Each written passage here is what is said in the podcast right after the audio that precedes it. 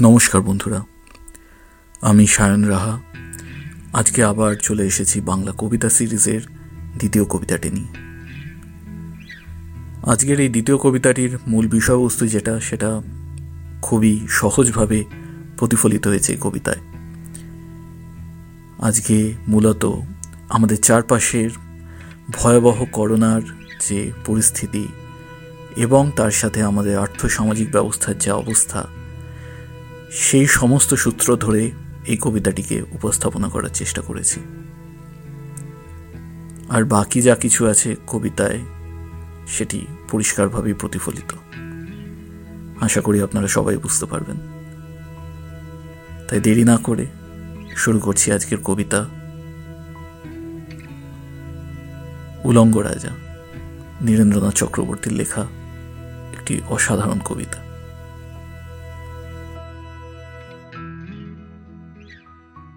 সবাই দেখছে যে রাজা উলঙ্গ।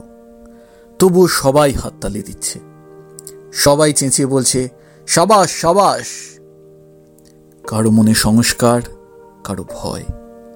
কেউ বা নিজের বুদ্ধি অন্য মানুষের কাছে বন্ধক দিয়েছে। কেউ বা পরান্নভোজী, কেউ কৃপা প্রার্থী, উমেদার প্রবঞ্চক। কেউ ভাবছে, রাজবস্ত্র সত্যি অতীব সূক্ষ্ম। চোখে পড়ছে না যদিও তবু আছে। অন্তত থাকাটা কিছু অসম্ভব নয়। গল্পটা সবাই জানে। কিন্তু সেই গল্পের ভিতরে শুধুই প্রশস্তি বাক্য উচ্চারক কিছু আপাদমস্তক ভীতু, ফন্দিবাজ অথবা নির্বোধ স্তাবক ছিল না। একটি শিশুও ছিল। সত্যবাদী, সরল, সাহসী এক শিশু। নেমেছে গল্পের রাজা বাস্তবের প্রকাশ্য রাস্তায়। আবার হাততালি উঠছে মুহুর্মুহু জমে উঠেছে স্তাবক বৃন্দের ভিড়। কিন্তু সেই শিশুটিকে আমি ভিড়ের ভেতরে কোথাও আজ দেখতে পাচ্ছি না। শিশুটি কোথায় গেল? কেউ কি কোথাও তাকে কোনো পাহাড়ের গোপন গুহায় লুকিয়ে রেখেছে?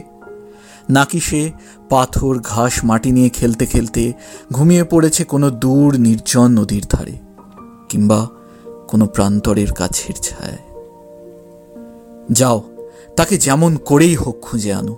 সে এসে একবার এই উলঙ্গ রাজার সামনে নির্ভয় দাঁড়াক। সে এসে একবার এই হাততালির ঊর্ধ্বে গলা তুলে জিজ্ঞাসা করুক, রাজা, তোর কাপড় কোথায়? কবিতাটি ভালো লেগে থাকলে অবশ্যই শেয়ার করবেন। এবং আপনাদের সকলের কাছে একটি ছোট্ট অনুরোধ, এই ভয়াবহ করুণ পরিস্থিতিতে দাঁড়িয়ে যতদূর সম্ভব ঘরে থাকার চেষ্টা করুন, সুস্থ থাকুন। পরিবারের সকলকে সুরক্ষিত রাখার চেষ্টা করুন এবং বাইরে গেলে অবশ্যই মাস্ক ব্যবহার করুন। আরেকটি ছোট্ট অনুরোধ আপনাদের সকলের কাছে। চ্যানেলটি ভালো লেগে থাকলে প্লিজ লাইক, কমেন্ট আর সাবস্ক্রাইব করতে ভুলবেন না। বাংলা কবিতা সিরিজের পরবর্তী কবিতাগুলো নিয়ে আমি খুব জলদি আসতে চলেছি। আবার এর পরের দিন। সবাই সুস্থ থাকুন, ভালো থাকুন। tanımayın.